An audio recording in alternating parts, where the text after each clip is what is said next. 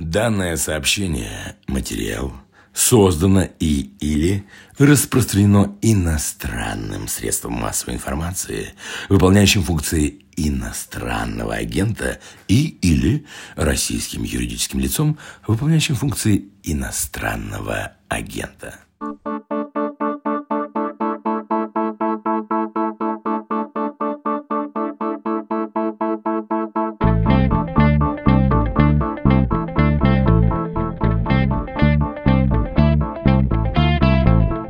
Здравствуйте, это подкаст о новостях, которые долго остаются важными. Он называется «Что случилось?». Мое имя Владислав Горин. В конце сентября в Госдуму был внесен законопроект о губернаторах, и ключевая норма там связана со снятием ограничений на количество сроков для глав регионов.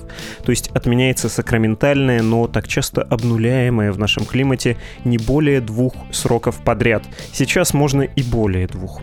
Еще в законопроекте сказано про местные парламенты, про сроки их полномочий, а также присутствует символический пункт о том, что все руководители исполнительной власти в регионах должны именоваться главами, и никак иначе. Не губернаторами, тем более не президентами. Раньше президентов субъектов федерации было довольно много, но до нашего времени такое крамольное название должности дожило только в Татарии. И вот что случилось на днях как раз в Казани. Государственный совет Республики Татарстан не поддержал законопроект о главах регионов. На сессии Совета руководитель Комитета по госстроительству и местному самоуправлению Альберт Хабибулин заявил, что положение законопроекта, внесенного в Госдуму, противоречит основам конституционного строя России как демократического федеративного государства. Смотрим на календарь. Нет, все верно. 2021 год. Смотрим за окно. Тоже все верно, Россия. Не верим своим глазам, когда наш взор снова ложится на сайт казанского издания «Бизнес-газета», где мы читаем «Это, то есть законопроект, нарушает принципы федеративного государства, заложенные в Конституции Российской Федерации. Авторами законопроекта предлагается унифицировать наименование должности высшего должностного лица органов госвласти субъектов, установить единственно возможные сроки полномочий законодательного представительного органа субъектов Российской Федерации. И это все слова все того же члена Госсовета Татарии Хабибулина. И, кстати, эти его крамольные высказывания поддержало большинство депутатов Госсовета, при том как бы провластное большинство, единороссовское. Чем не повод поговорить о федерализме и о суверенитете Татарстана, сколько его в свое время взяли и как далеко смогли унести. Одно мгновение и познакомимся с сегодняшним собеседником.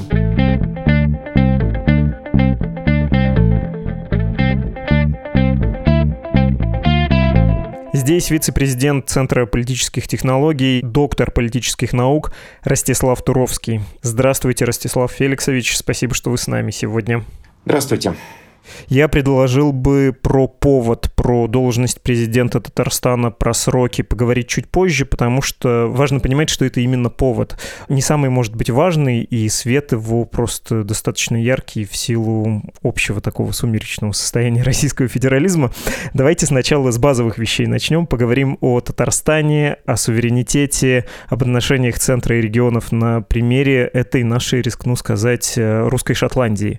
Чтобы там не говорили про Чечню, но, кажется, именно Татарстан ближе всего в смысле институтов экономики и культуры к тому, чтобы или выйти из состава России, или быть очень важным игроком, более равноправным по отношению к Москве игроком в этих отношениях. Вы согласны с такой оценкой, что это, в общем, самая такая важная часть федерации? Самая своеобразная, самая, пожалуй, действительно стремящаяся к максимальной автономии от федерального центра. Но вы совершенно правы, что Татарстан никогда не имел серьезных намерений выйти из состава Российской Федерации. Его главная цель всегда состояла в том, чтобы занять в ней особое место и стараться всячески любыми способами подчеркивать это самое особое место. То есть позиция, ну, в каком-то смысле такая хитроумная, то есть, с одной стороны, суметь гарантировать автономию и свободу рук на территории республики. А с другой стороны, оставаясь в составе Российской Федерации, получить максимум от этой самой Российской Федерации. То есть не только политическую свободу, но и, например, экономические ресурсы, поддержку федеральным центром тех решений, в частности экономических, которые реализуются на территории республики. То есть с этой точки зрения, ну, такая, на мой взгляд, э, формирование формировалась еще с 90-х годов совершенно рациональная стратегия удерживать особое место в составе федерации и при этом получать максимум ресурсов и максимум удовольствия от нахождения в этой самой федерации. Но поскольку федеральный центр не может быть всегда согласен с такой точкой зрения, поэтому время от времени возникают проблемы и конфликты в отношениях между Москвой и Казанью. На мой взгляд, не стоит преувеличивать критичность этих конфликтов. Они, как правило, так или иначе урегулируются. Но поле напряженности, да, действительно существует. И вот эта последняя история с очередной и уже не первой попыткой федерального центра отменить пост президента Татарстана. Ну, а в сущности ведь контекст гораздо более широкий, то есть постараться полностью унифицировать наименование руководителей российских регионов. Вот это создало очередное поле напряженности, и мы вновь видим, что татарстанские элиты демонстрируют, что они сопротивляются этому решению. Есть много у меня уточняющих вопросов, но я также понимаю, что нужно расширить исторический контекст. Мы все родом из детства, в том числе советского, и когда слушали мы в детстве про Ульянова Ленина и про то, как он учился и был отчислен из Казанского университета, а потом вдруг мы оказались в другой ситуации, где есть какая-то татарская ССР, превратившаяся в Республику Татарстан. Может быть, не очень понятно, откуда это все возникло. Давайте я так спрошу. Исторически исторически, насколько неизбежным было появление собственного татарского, с титульной нацией татарской политического образования э, после крушения имперского проекта. Опять же, я говорю, почему важно про это поговорить, потому что в России, даром, что татары вторая по численности этническая после русских группа, про них крайне мало мы, в общем, знаем, и про них крайне мало говорится. Ну, чего-то там 4% э, населения, да, чуть меньше. Ну, вроде они там какие-то неоднородные, бывают э, сибирские, астраханские, поволжские, а еще крымские, и до смешного доходит, да, в 2014 году, когда произошло присоединение Крыма на территории Республики Крым, украинские телеканалы отключили, включили российские, и среди них в этом пакете был ТНВ, Татарстан Новый век. Это как э, русским включить польское телевидение. То есть крымские татары и волжские, они, мягко говоря, отличаются, от ТНВ казанский канал. Здесь, мне кажется, есть большое непонимание, чего это за феномен, может быть, мы немножко в историю вернемся, насколько неизбежно все это было и какова история проблемы, ну, не в значении неприятностей, а в значении феномена?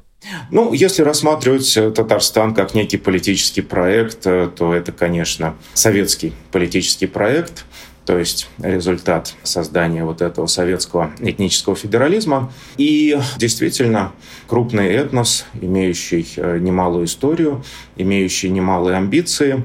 Добавим к этому очень важный, на мой взгляд, момент, обладающий немалыми экономическими ресурсами на своей территории.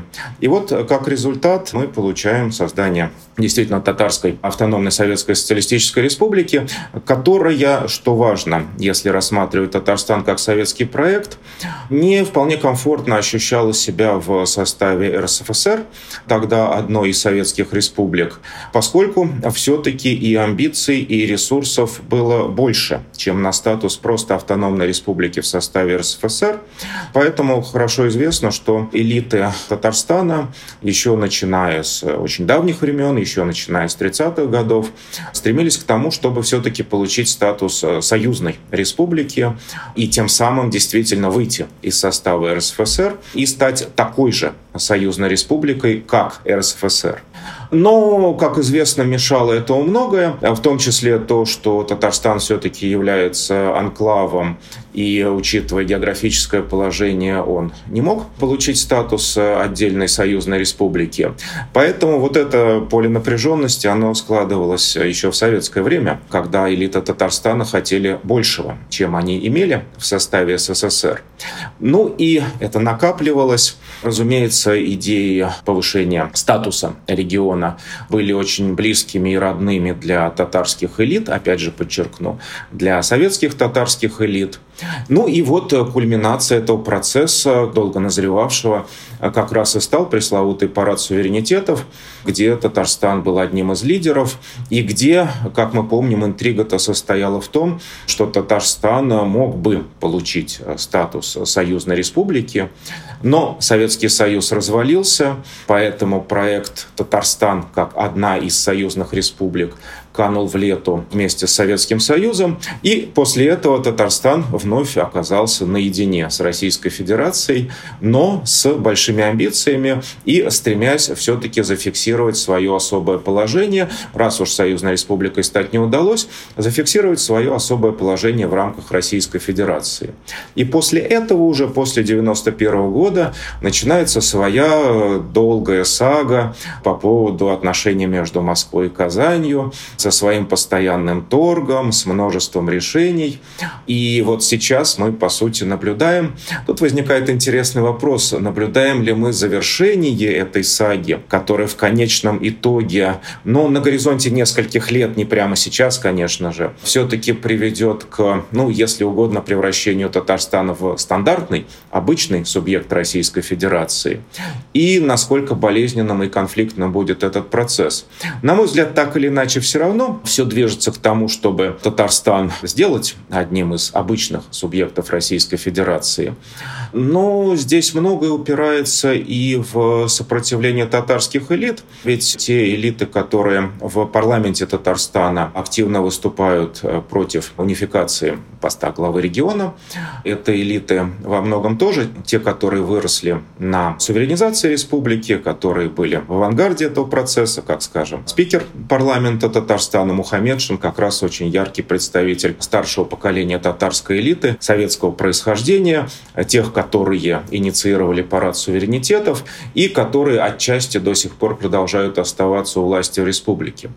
Поэтому они не могут не сопротивляться. Для них вопросы суверенитета, тот же статус президента республики, это вопрос очень чувствительный, это важнейший политический символ, от которого они не хотят отказываться ни при каких условиях. Отсюда, собственно, вот то решение, которое произошло уже, то есть нежелание одобрить проект федерального закона об общих принципах организации публичной власти в российских регионах. Ну и, по сути, одновременно это запуск некого нового вялотекущего конфликта между Москвой и Казанью. Ну, Миниханов тоже, надо сказать, конечно, плоть от плоти вот этого периода и этого поколения элиты. Миниханов все-таки это следующее поколение татарской элиты. Если те, о ком мы говорим, это ну, если угодно, отцы татарского суверенитета, то Миниханов — это скорее уже поколение детей татарского суверенитета.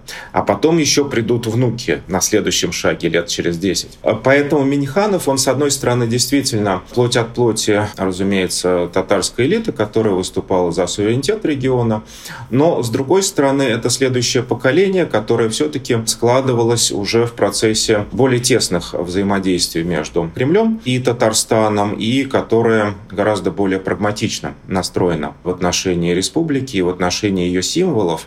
И в этой связи как раз Миниханов-то оказывается во всей этой истории в неприятном, на мой взгляд, положении поскольку активно выступать за суверенитет, да, конечно, не могут не вот эти старые элиты Татарстана и не могут не любые все и всяческие татарские националисты, для которых это, очевидно, самое главное, что только есть у республики.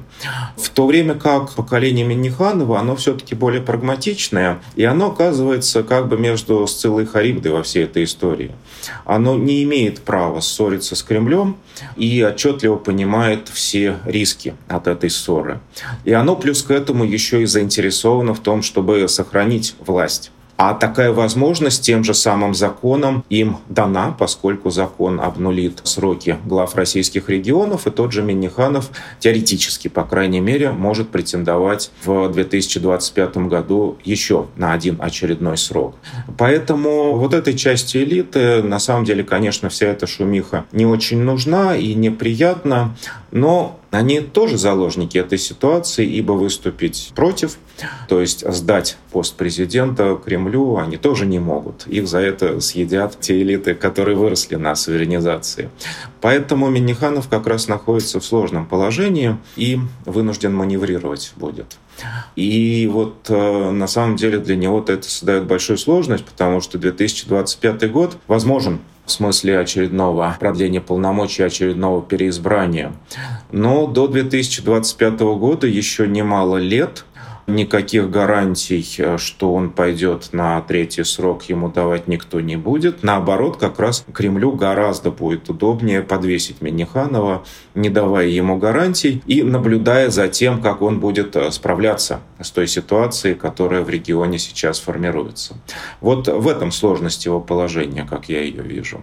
Ну, мне казалось, что Миниханов, поскольку он еще в 90-е работал в правительстве, он первое поколение. Хорошо, принимается поправка, спасибо за уточнение. А как сложились нынешние отношения, которые вообще выглядят статусом КВО? И вот эти заявления, тем более они символические во многом про пост президента, как все это было сформировано? Ну, то есть там примерно такой тайминг. Самое начало 90-х Татарстан принимает декларацию о суверенитете, проходит референдум, и все 90-е еще при Ельцине это началось посредством Конституционного суда и до 2000-х, плюс там подписание новых договоров между Союзным центром и Казанью происходило происходило такое подавление центробежных тенденций, но одновременно шла инкорпорация элит татарстанских в российские. Вспомним знаменитый плакат агитационной партии про матери Единой России, где красовалась кепка — это Лужков, тюбетейка — это Шамиев, и каска, да, кажется, была МЧСовская имени Шойгу. Ну, то есть э, вот в эту единую и в кавычках, и без кавычек Россию путинскую татарские элиты были включены на не самых некомфортных условиях. Что это за статус-кво и какой интерес его нарушать Москве? Ну, вроде же все здорово. С деньгами разобрались, налаженные отношения. Проблем регион не создает. Когда надо на выборах обеспечить процент, Татарстан дает отличный процент наравне с Кемеровой или там Чеченской республикой. Зачем это шурудить? Ну, как сказать, тут есть некая борьба принципов, и я честно скажу, я не склонен сам преувеличивать ее важность.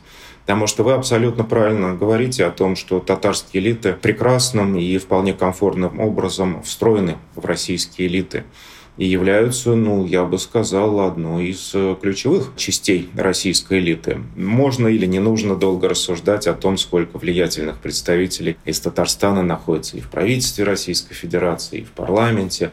Так что Татарстан в этом смысле устроен, конечно, прекрасно. А то, о чем мы сейчас говорим, ну, это, по сути, рудименты, этакий отголосок 90-х годов, когда продолжается некая борьба за принципы когда Центр говорит о том, что вот в России должен быть только один президент, а Татарстан говорит, э, вот у нас суверенная республика, а Россия это федерация, поэтому у нас должен быть свой президент.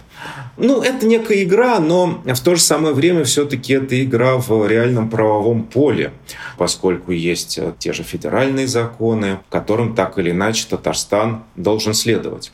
Собственно, в этой связи возникла та странная ситуация, которая продолжается уже немало лет, ведь э, сама по себе отмена президентского поста в российских регионах свершилась уже очень давно. Федеральный закон был принят в 2010 году. Причем, что интересно, специально для некоторых особых регионов был довольно большой переходный период, который позволял поменять название аж до 2016 года. То есть, в принципе, регионы, с одной стороны, поставили перед фактом, давайте прощайтесь с президентами своими, с другой стороны, дали им спокойную возможность сделать это не быстро, не сразу. И тому же Татарстану, конкретно Миниханову, дали возможность в 2015 году избраться на пост президента республики. И вот после этого казалось, что история должна должна быть закрыта, ибо по федеральному закону все, извините, уже нельзя. А вот в этот момент как раз политические игры оказались важнее, чем, собственно, вот эта вся занимательная юриспруденция, потому что Татарстан не изменил название, и в сущности в противоречии федеральному закону находится и продолжает находиться. Поэтому сегодняшняя история – это на самом деле новый рецидив старой истории, поскольку пост президента Татарстана по российским законам невозможен уже давно, невозможен с 2016 года. А политика оказалась первее, то есть мы видим, что федеральный центр ничего не сделал, то есть он не пытался никак наказывать Татарстан, а мог бы это сделать. То есть, по сути, федеральный центр сам спустил на тормозах эту историю, позволяя Миниханову называться президентом. И более того, следующая критическая точка была ведь пройдена в прошлом году, когда были очередные выборы президента республики. И опять это были выборы президента республики. И никто не пытался настоять на том, что в Татарстане, как в любом другом российском регионе, не может быть президента. И, по сути, с другой стороны, ведь это сильно расхолаживает элиту Татарстана, если они видят, что Кремль принял нормативный акт, но фактически сам не настаивает на его исполнении, они чувствуют прекрасную возможность ничего не делать со своей стороны, и они со своей стороны ничего не делали. Ну, формально, как известно, подтверждая то, почему у них остается президент, тем, что народ Татарстана, дескать, избрал президента и еще раз должен избрать президента, иначе, дескать, народ не поймет в Татарстане, почему он избирает не президента, а чего-то еще непонятно чего. Ну, в рамках этой риторики как раз в 2020 году Миниханов Труханова и избрали на очередной срок президента республики. Ну и что? Заходим сейчас на новый круг. То есть ожидается принятие уже нового закона. Ожидается, что Татарстан, может быть, вновь не согласится с этим законом в том смысле, что опять не поправит свое собственное законодательство. И вот, вот эта самая вялотекущая история, может быть, и будет продолжаться еще несколько лет. Как устроены татарстанские элиты? Как все это работает, и в том числе с формальной точки зрения? Потому что если зайти на официальный сайт органов татарстанской власти, там, в общем, есть э, должность иностранец сошел бы с ума, государственного советника, по сути, канцлера. Это, конечно, Ментимир Шаймиев, э, первый президент э, постсоветского Татарстана и вообще первый президент Татарстана. Не было до этого такой должности. Как все это работает, как сохраняются гарантии преемственности от отцов к сыновьям, говоря в кавычках, и насколько они все сплочены, в том числе в отстаивании своей вот такой самостийности, автономности. Конечно, элита Татарстана нельзя назвать сплоченными. Конечно, тут и традиционное клановое устройство работает, и поэтому, конечно, клановость для Татарстана очень характерна. Поэтому как раз вот э, по этой причине элита Татарстана заинтересованы в том, чтобы были объединяющие их э, символы. Тот же самый суверенитет, тот же самый пост президента. Это то, что нам из Москвы может казаться какими-то фантиками, от которых, ну, боже мой, ну, пора уже давно отказаться. Они никакой нагрузки особенной не несут. А вот для элиты, для ее сплочения это важно, потому что если от этого отказаться, то тогда исчезает очень важный стержень, ну вот той государственности, которую худо-бедно Татарстан пытался выстраивать. Собственно, и верно и обратное. Если кто-то, допустим, тот же Миниханов, повинуясь воле Кремля, пойдет на изменение законодательства, то у него, конечно, возникнет немалая напряженность э, в отношениях с региональными элитами. Кто-то начнет называть его предателем, то есть будет очень неприятно. Поэтому вот эта борьба за пост президента, она очень важна для сплочения татарской элиты, ибо без этого действительно она неоднородна, и в ней э, не случайно вот я попытался выделить поколения, поскольку Шаймиев, первый президент республики, и те элиты, которые тогда сложились, в том числе спикер парламента, он же лидер единороссов татарстанских Мухаммедшин, это поколение, для которого вот эти все символы критически важны. И отказываться от них автоматически означает поссориться с этим поколением, а оно по-прежнему достаточно влиятельно. Хотя, конечно, его влияние постепенно угасает, но не считаться с ним сегодня нельзя.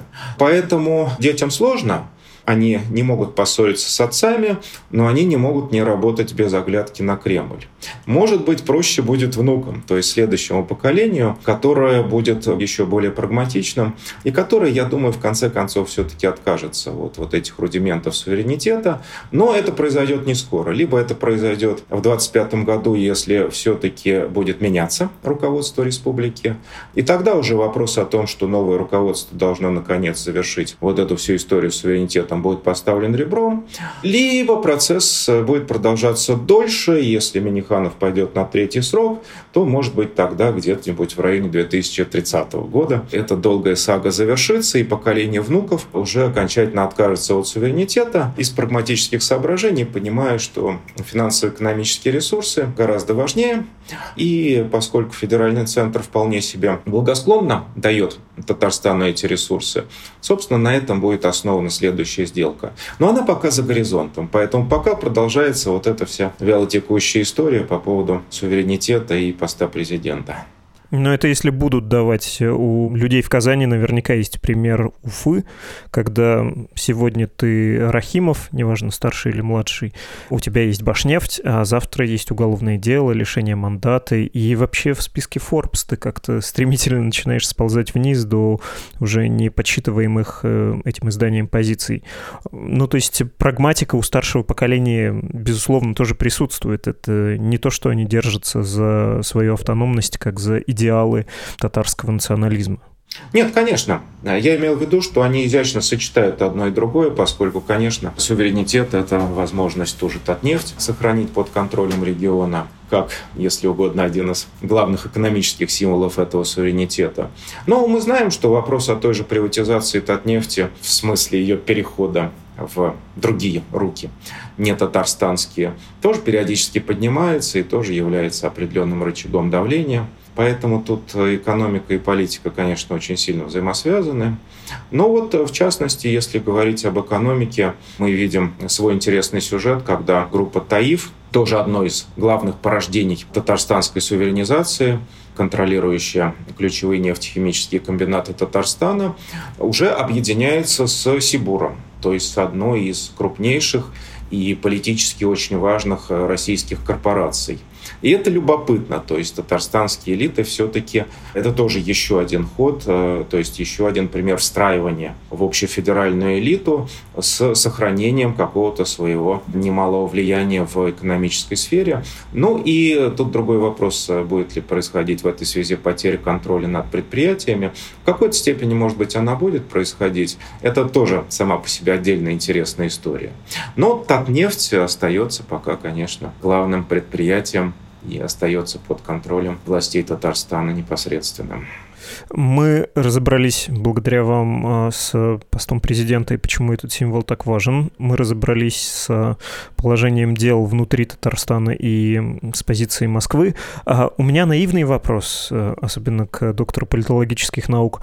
А запрос-то есть в Татарстане на автономность и тем более на независимость? Что собой представляет вот тот э, легитимный фундамент, на котором стоят элиты. Потому что референдум о суверенитете был в такие седые времена, в седые ельцинские, я бы даже сказал, времена. Я склонен думать, что значительная часть общества довольно индифферентно уже к этому относится. Прежде всего, более молодое поколение, но за вычетом радикалов, которые, безусловно, есть в молодом поколении. Поэтому получается так, что за суверенитет это скорее, с одной стороны, старшее поколение, которое выросло еще на вот тех идеях, которые возревали в советские времена, и с другой стороны националисты, ну, которые есть и старые, и молодые, разные есть. Что касается некого условного большинства, ну, я полагаю, что условное большинство беспокоит, как и по всей России, более тривиальные социально-экономические проблемы. И в Татарстане этих проблем тоже хватает чем вот эта бесконечная борьба за национальные символы. Единственное, конечно, когда возникает в публичном пространстве очередной виток этой борьбы, то это может настораживать общество. Поэтому, конечно, общество как бы вспоминает что есть некая проблема, если они начинают активно говорить, как вот сейчас это произошло в связи с э, решением татарстанского парламента. Но в целом я не думаю, что основная часть э, татарстанцев будет как-то активно бороться за свой суверенитет.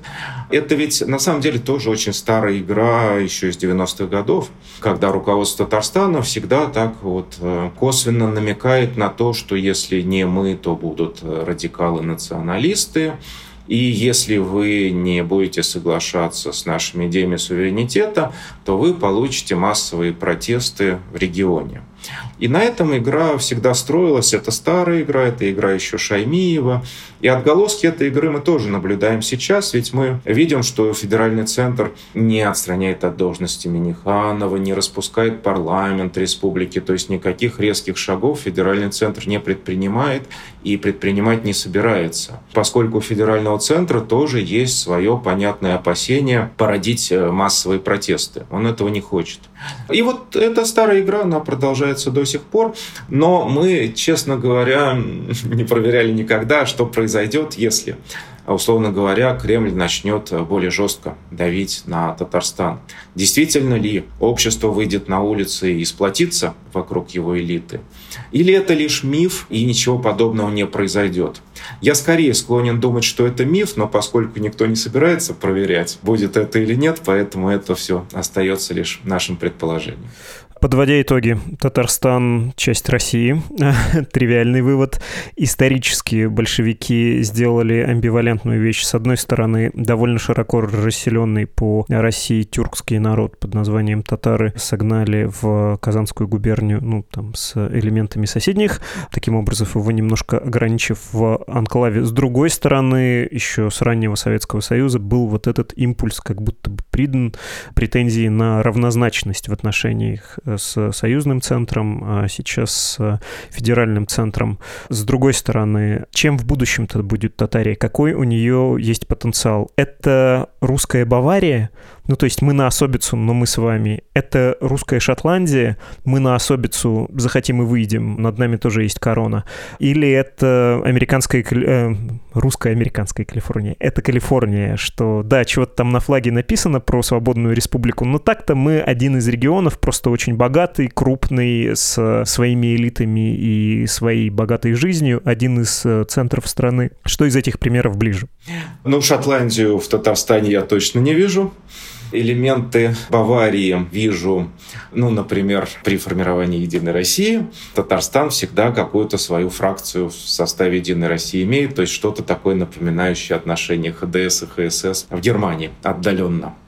Но при всем при том, вряд ли федеральный центр в России готов позволить называться Татарстану свободным государством и, разумеется, создание отдельной партии власти, хотя Татарстан к этому стремился всегда, отдельной партии власти, пусть даже союзной Единой России, у него не будет. Ближе к Калифорнии, но а с другой стороны, до Калифорнии не дотянет, потому что у Калифорнии куда больше ресурсов и выход к морю, она совсем не анклав. Поэтому Татарстан, вот он неизбежно не может не подчиняться Москве, как бы неприятно это ему не было просто переживая эту неприятность, он идет на разные публичные демаши, как это сейчас. Но без этого никак. Поэтому тут все аналогии, конечно, имеют смелый характер. Ну, на мой взгляд, э, ну, давайте считать, что Татарстан — это все-таки российский Татарстан, а не российская Шотландия, а со своими особенностями, которые вы тоже назвали, и который, на мой взгляд, все-таки постепенно будет э, растворяться в общероссийском пространстве. Но исторические процессы очень долгие. Если сама идея суверенитета возревала десятилетиями в советский период, то мы аналогично не можем говорить о том, что вот сейчас очень быстро эти идеи все сойдут на нет. То есть это тоже вопрос неких десятилетий, некой смены поколений, когда Татарстан, на мой взгляд, э, окончательно растворится в российском пространстве. Как этого бы не хотелось тем элитам, которые сейчас руководят регионом, ну и как бы не возмущались по этому поводу татарские националисты, которые, да, конечно, тоже существуют. Ну да, мы же с вами не говорим сейчас про то, как на особицу, какие особые отношения между Москвой и Мариэл, Мордовией, Чувашией даже, или вот с недавних пор Башкирией, и много-много можно назвать как бы национальных регионов, которые, конечно, предельно интегрированы в наше, по сути, унитарное государство. Спасибо вам огромное. Очень интересный был разговор. Спасибо вам. Мы говорили с вице-президентом Центра политических технологий, доктором политических наук Ростиславом Туровским.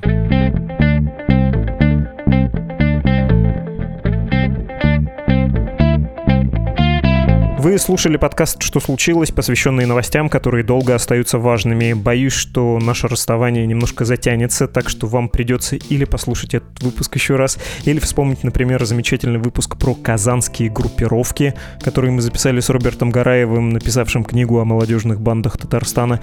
Ну или вот на той неделе у нас был неплохой выпуск про национальную политику. Не скучайте, пересматривайте список наших эпизодов, заходите на «Медузу», чтобы посмотреть на другие подкасты «Текст недели» и «Перцев и газы». И знаете, 10 ноября мы снова будем на всех удобных для вас подкаст-платформах и на YouTube. Если очень соскучитесь, пишите письма на подкаст собакамедуза.io, а если вам не хочется, чтобы наш подкаст и все наше издание «Медуза» замолкло навсегда, что ж, в ваших силах нам помочь просуществовать как можно дольше. Помощь принимается на страничке support.meduza.io в виде пожертвований, конечно. До встречи! thank you